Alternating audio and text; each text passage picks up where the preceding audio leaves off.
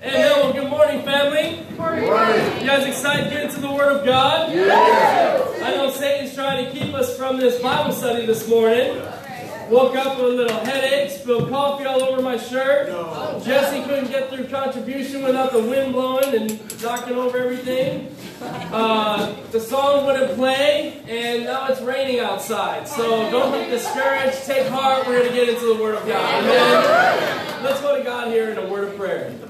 Father God, we just thank you for this beautiful morning. We thank you for gathering us here together. We're excited to get into your word. We pray that you move our hearts, fill us with conviction and compassion for this Yes, lost God. world. Help us to build deeper convictions about walking with you. And I really pray, God, that we learn to make the most of every opportunity. Father, we also want to pray for our dear friend Ed, who's got surgery tomorrow. Please be with him. Help us to love up on him. And I pray that everything goes smoothly with the doctors tomorrow. We know you're in control, and we love you with all of our hearts. It's in your Son's name, Jesus, that we pray. Amen. Amen. Amen. Well, before we get going, I do just want to welcome you to the second anniversary service of the Seattle Church here. And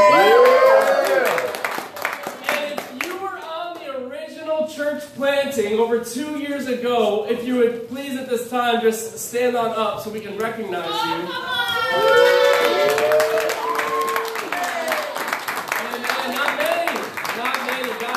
Worked in a great way. Um, I'm just so proud of the church and the perseverance of all the disciples over the last couple years. You know, like I was joking earlier, it's kind of like raising children. When you hit the first and second birthday, it's more about the survival of the parents than it was about the fact that the kids are actually one or two years old. And it really is awesome just to see not just the fact that we made it two years, but that we made it and we're healthy. Amen? You know what? It had some challenging times on the original planting. We've been through a few things, but we're not going to talk about any of that this morning.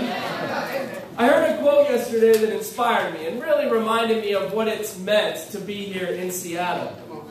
It says, Gratitude makes sense of our past, brings peace for today, and creates a vision for tomorrow. If I were to look back and make some sense of it, I would say year one was all about building family in the church. And really us getting to know each other because so many of us came from different corners of the country. We didn't even know each other, and yet we were called by God to, to start a church. And we really spent the first year really solidifying our relationships and building family. If I was to sum up the second year that we just experienced, I would say it was all about building convictions. Because what we saw was not just the relationship strengthened, but really our relationship with God strengthened. And so many new people stepped up into leadership. And because of that, we got to see unprecedented growth here in the church. And I have a vision for year three. My vision for year three is that we will build a solid foundation, and the foundation will be completed for the future. There was a movie I thought of.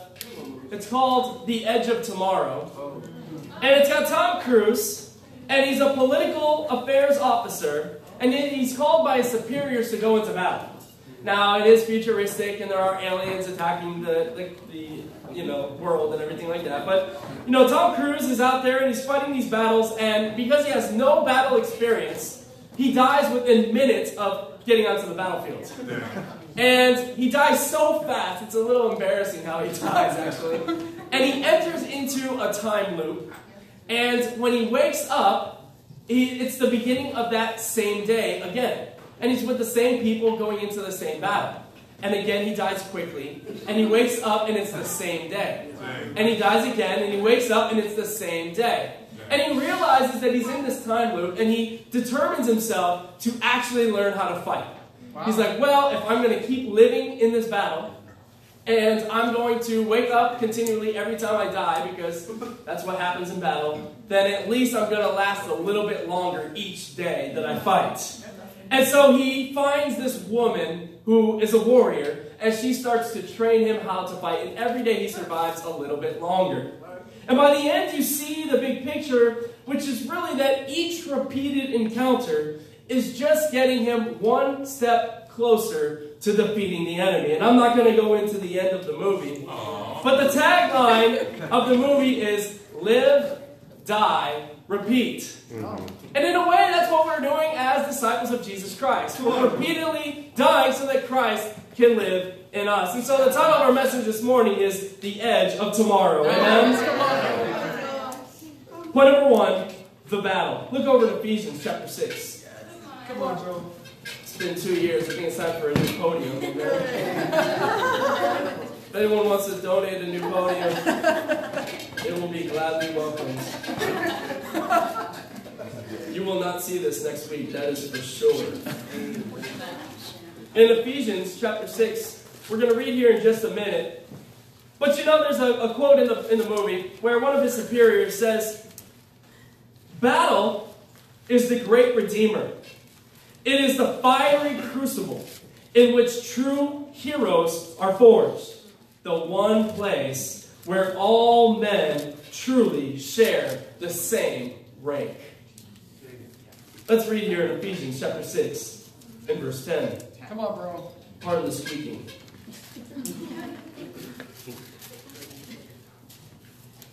In Ephesians chapter 6 and verse 10. Come on, Joel. We read, Finally, be strong in the Lord and in his mighty power. Put on the full armor of God so that you can take your stand against the devil's schemes. For our struggle is not against flesh and blood, but against the rulers, against the authorities, against the powers of this dark world, and against the spiritual forces of evil in the heavenly realm. Therefore, put on the full armor of God, so that when the day of evil comes, you may be able to stand your ground, and after you have done everything, to stand. You know, the Bible teaches right here that we are in battle. Now, it's not a physical battle. It's not something you can see or touch or feel, but it absolutely is a real battle. It's a spiritual battle that we fight. Yes. And therefore, we cannot fight with material weaponry. We have to fight with spiritual warfare. And he goes on and he describes what our full armor should look like, and included in it is the sword of the Spirit, which is the Word of God. Mm-hmm. You see, the battle is very simple. The battle that we're fighting is against the devil and the evil schemes that he has set up as traps for every human being. Yeah. Because ultimately, his goal is to drag souls yeah. into hell. And so it's a very spiritual, real battle. Yeah. Don't get it twisted, it's literal. We are in battle. Even at this moment, you are in battle. And there is a battle between Jesus and the devil over your soul. And so we've got to decide to fight this battle and someday it's going to feel like the edge of tomorrow, where you're fighting every single day, but the goal is to get closer and closer to victory. Come on, Joel. And we have the sword of the Spirit. God gave us His Word, it is a standard for our lives. And it is to be used as a sword both for offense and for defense. You know, very often, Satan can distract us. Yeah. And, in a sense, convince us that there are things that are the standard other than the Word of God. Number one, people can get caught up in other people's opinions. Mm-hmm. And you start to think that other people's opinions about you actually matter. And yet they don't matter. In fact, in Galatians chapter 2, Paul says, You added nothing to my message. Come on. He says, I don't care what you think. I'm in this for the long haul. It's between me and God. We think that culture matters. Well, this is how I was raised. This is what mom and dad taught me. This is what our people do. And yet, according to the scriptures, there is one culture, and that is kingdom culture. Amen. That is the word of God. This is there is a standard for our lives. Yep. Now, there are some disputable matters, but there is one Lord, one faith, one baptism, one doctrine that's going to save our souls. Come on, Come on. There are worldly pressures. The term that is used amongst teenagers is peer pressure. There's a worldly pressure for unrighteousness, and it is a very real battle yeah. that we face. Yeah. And yet, I think of Romans chapter 1 and verse 16. It says, I'm not ashamed of the gospel, for it is the power of God. And so, the worldly pressures to pull you away from righteousness are there. And yet, Paul says, I am unashamed of the gospel. I care very little what anyone thinks about me because the Bible, the gospel, the good news, it is the power of God. Yep. Another battle we face is emotional challenges. I mean, we live in a city that is way above the national average for the suicide rate. There are emotional challenges that people face here. You may wake up one day and it's sunny and be happy, wake up one day and it's not so sunny and be a little down. And yet, there are these emotional challenges where Satan is trying to stir your spirit and pull you away from God because you don't feel like doing something. And yet, Jesus gives us the solution. In Luke chapter 9, verse 23, he says, You've got to deny yourself. Hey, come on. You're not always going to feel like doing what is right. That's right. Come on, Joel. I believe that another challenge, another battle that we face is the battle of building relationships, namely marriages. You know, it is destined that most of us will be married someday if you're not already. And yet, in that incredible union that God creates for you between your spouse, where He brings two people together to be one person, there needs to be compromise. And where we get selfish and we don't get what we want, according to James, there is going to be quarreling and there are going to be challenges. And Seattle is above the national average for divorce rates. There are a lot of divorces that are happening all the time. Perhaps your family is divorced. And yet God hates divorce. Right. He hates the idea of divorce. Mm-hmm. When he brings people together, he wants them together forever. And he only gives people two options for divorce. Number one is abandonment that we read about in 1 Corinthians chapter 7. And number two is adultery that Jesus talks about. Other than that, God hates divorce. Come on, in. Psalm chapter 107, verse 20, it says, He sent out His word and healed them and delivered them from destruction. Mm. I mean, we live in a world where we try to build relationships, it gets a little shallow, and then Satan attacks and destroys the relationships. I mean, how many of us have felt that feeling where someone stabs you in the back? You give them your trust, you give them your love, and you guys are starting to get deep, and then they stab you in the back. He's out to destroy your relationships and create loneliness in our world. And yet, His word can heal our hearts. In Jeremiah chapter 15 and verse 16, he says, Your words become a joy and a delight of my heart.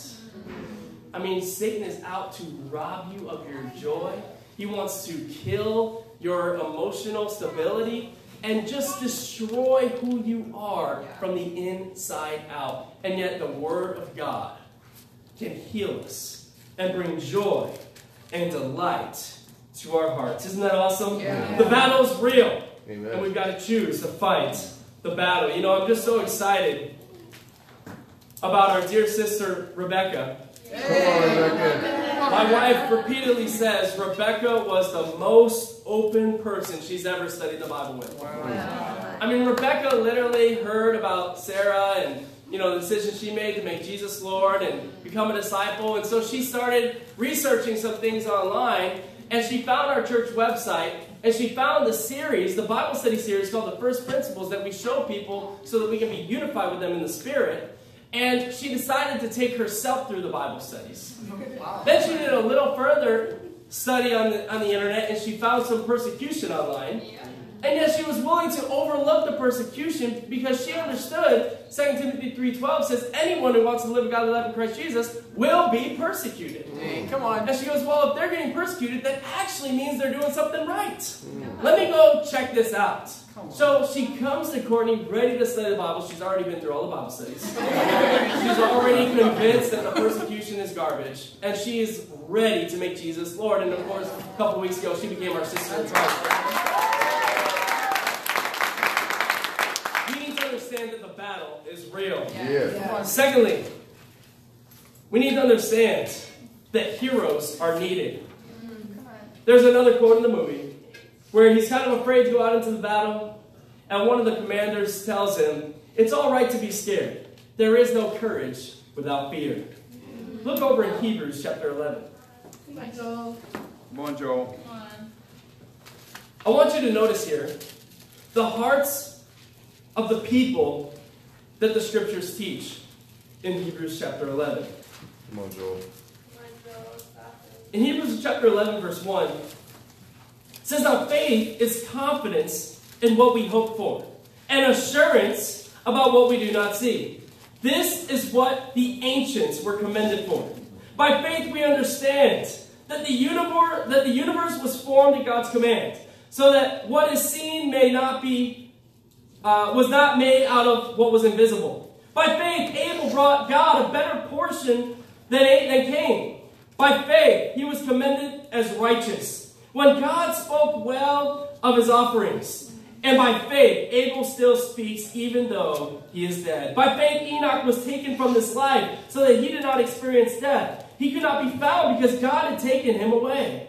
For before he was taken, he was commended as one who pleased God. And without faith, it is impossible to please God. Because anyone who comes to him must believe that he exists and that he rewards those who earnestly seek him. And the scripture continues to talk about Noah and Abraham and Isaac and Jacob and Moses, and the list goes on and on of really heroes Yeah. in the faith. Amen. You see, they were heroes because they had nothing that was going to convince them that God was real and the promises were real other than their faith.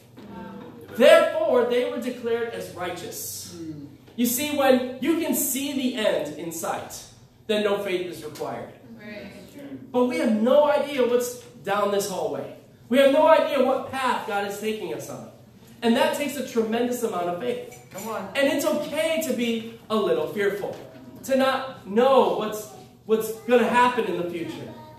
Because that is actually what creates the opportunity for courage. Yes. Mm-hmm. Right. And so we can be heroes in the faith without being perfect. We can be heroes in the faith without being completely fearless. Because faith is not the opposite of fear. The opposite of faith is being realistic. Mm-hmm. And when you see the end in sight, Come on, no Joel. faith is required. Come on. Come on. If you jump to the end of the chapter, Come on. in verse 39, the writer concludes These were all commended for their faith, yet none of them received what had been promised, since God had planned something better for us, mm. so that only together with us would they be made perfect. You see, faith all alone makes you a hero. You may not be a hero to your peers, but you're a hero to the ancients. All of those people that were mentioned in the rest of the chapter. Because only together with you is their faith made perfect. Come on. The fruition of your faith is the fruition of their faith. And so they wait and they hope and they're confident that you will persevere in your faith. Come on, Amen. And when you continue reading in chapter 12, verse 1, it makes a little more sense. Therefore, since we are surrounded by such a great cloud of witnesses, let us throw off everything that hinders and the sin that so easily entangles, and let us run with perseverance the race marked out for us. The Bible teaches, therefore, therefore, why do we need to persevere? Therefore, because they are watching. We have a great cloud of witnesses. Moses and Abraham, they're counting on you. David and Sam, they're counting on you. Come on, Joel. And they're witnessing your life. Mm. And they want you to be a hero in your faith for the fruition of their faith. Come on. And the key, verse 2 fixing our eyes on Jesus, the pioneer and perfecter of our faith. Wow. You see, we need Jesus to perfect our faith, and they need us to, per- to, to perfect their faith. And together, we go on to glory. Amen. You know, I so much appreciate my wife Come on, Courtney. because three years ago, she voiced her dream to see a church planted in Seattle, and God called. God heard. God answered. And not only was a church planted in Seattle, but He asked her to plant it. Mm. And so it was really because of the faith of my wife that so many of us are here today. Mm. See, she was a hero in the faith. She dreamed a little dream, and she wasn't afraid to voice her dream to God, to beg God to answer her dream. Mm. What kind of impossible prayers are you praying these days? Dang, on. What will be the fruition of your faith in five years, in ten years? But the culmination of souls going on to glory. You know, we were going through some challenges, and I'm not going to get into all of it, a couple years ago. And we really needed a brother that could come and help stabilize the, the, the, the ministry of brothers here in the church. And then the Lord called Danny Gardner. And Danny moved here all the way from Boston. In the midst of challenges he was facing, he had just graduated college, got a good job, and yet he gave it all up to come here and drive Uber in the dream of unifying the brothers here in the church. And God really used Danny in a great way because he's a hero in the faith to so many of us. He's a hero in the faith. He answered the call of God, and God was able to use that to affect souls. No, we face different challenges. And yet, heroes are heroes because they fight for something greater than themselves. Mm-hmm. What are we fighting for? We fight for family.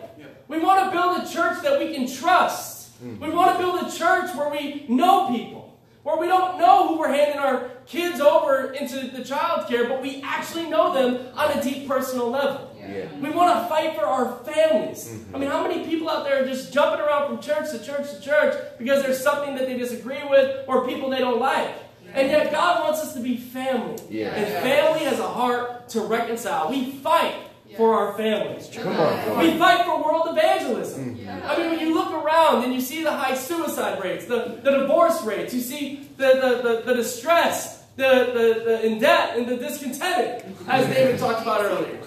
And these people's lives are Yeah. destroyed. We see famous people committing suicide the last couple weeks. Yep. What's the, what's the only solution? It's the gospel. Come on, Joey. And we need to have the faith to see the world evangelized. Amen. God has chosen to limit himself to your faith mm. and how you're going to live it out. But more than anything, more than anything, we fight for Jesus' name. Yep. Because Jesus came and he lived a perfect sinless life. And he was the ultimate hero for all of us to look up to. And so when we fight, we're only imitating him. Mm-hmm. We need to fight for Jesus' name. Amen. These are heroes, and you are heroes.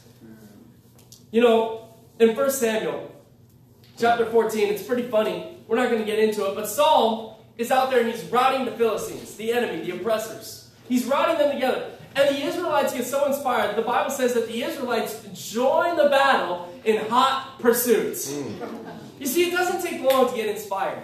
And so it doesn't really matter where your faith is at this morning.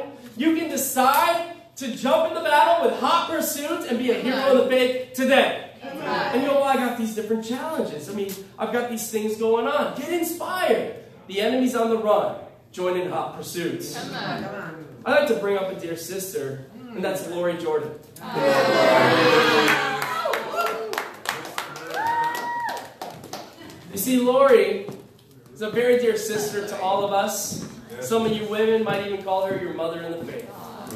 Lori joined us not too long ago, and it was really out on a limb because she didn't know any of us. She had decided to be a part of the church before she had met anybody. And it was in her heart that God really moved in a powerful way to inspire her to get reconnected with one of her big brothers in the faith, John Causey. Yeah. And really, the joining of Lori and eventually Peter inspired the church to new levels, and so many people joined the battle in hot pursuit because of the faith of Lori and Peter. Come on. But particularly Lori.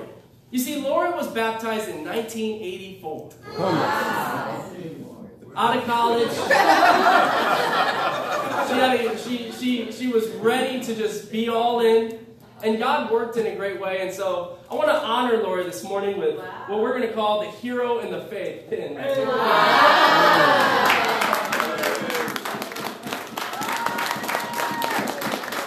Lori is a hero in the faith. 34 years of faithfulness to God. How many countless souls have been touched? Hmm. And my vision is that at some point, all of us will be those heroes in the faith for 34 years. Amen?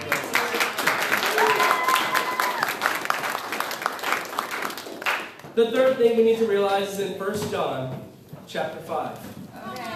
You see, a lot of times we give up in the battle because we don't realize what's actually at stake. Mm-hmm. That's true. And we have a hard time reconciling with the cross. And we go, well, Jesus died on the cross for the forgiveness of my sins. Here I am. Now what? And 1 John 5 is actually one of the most controversial Bible studies in all of theology. In fact, it's very rare that you will find two commentators that actually agree in what this passage is talking about. And yet, we're going to dig into it today, and I believe we're going to see the victory at hand. Come on, Joel. In 1 John chapter 5 and verse 1, Come on, Joel. the facts are everyone who believes that Jesus is the Christ is born of God. And everyone who loves the Father loves his child as well. This is how we know that we love the children of God by loving God and carrying out his commands. You see, right here, the author, John, does something very interesting. He compares and equates believing in God, faithfulness, to loving God. Amen. And then he equates loving God to obeying God. Yeah. In other words, saying you're, that, that without the other two, none of those is complete. Yeah. You need faith, you need love, and you need obedience Nice. to God. Let's continue reading, verse 3. In fact, this is love for God, to keep his commands, and his commands are not burdensome. For everyone born of God overcomes the world. You see what he's saying right here is you have faith, you love God, you obey God, and his commands are not burdensome. In other words, he takes away your excuses. He says his commands are not burdensome. If they are burdensome, means the body are burdensome. Why do I gotta go to this event? Giving your contribution is burdensome. Why do I gotta do this? Why do I gotta share my faith? Why do I gotta do this? These commands of God. If they're burdensome, the fault is not God's. Yep. His command was not too challenging for you. In fact, 1 Corinthians chapter 10, verse 13 says, God will not allow you to be tempted beyond what you can bear. Mm. Right. So his commands are not burdensome. So why is it so hard for people to obey the scriptures, thus love God, thus have a true faith in God? The answer is very simple. Their sin. Mm-hmm. Come Now, it could be selfishness, it could be laziness, it could be pride. There's something that holds them back, either from believing in God, truly loving God, and connecting with God, or obeying God. There's something in the Bible they personally do not want to accept as truth. Come on. And yet, the author right here says that when you have faith, when you have love, when you obey God, everyone born of God overcomes the world. This is amazing. Yeah. Come on, bro. This is amazing. Yes. He's saying a promise of God that there is nothing in this world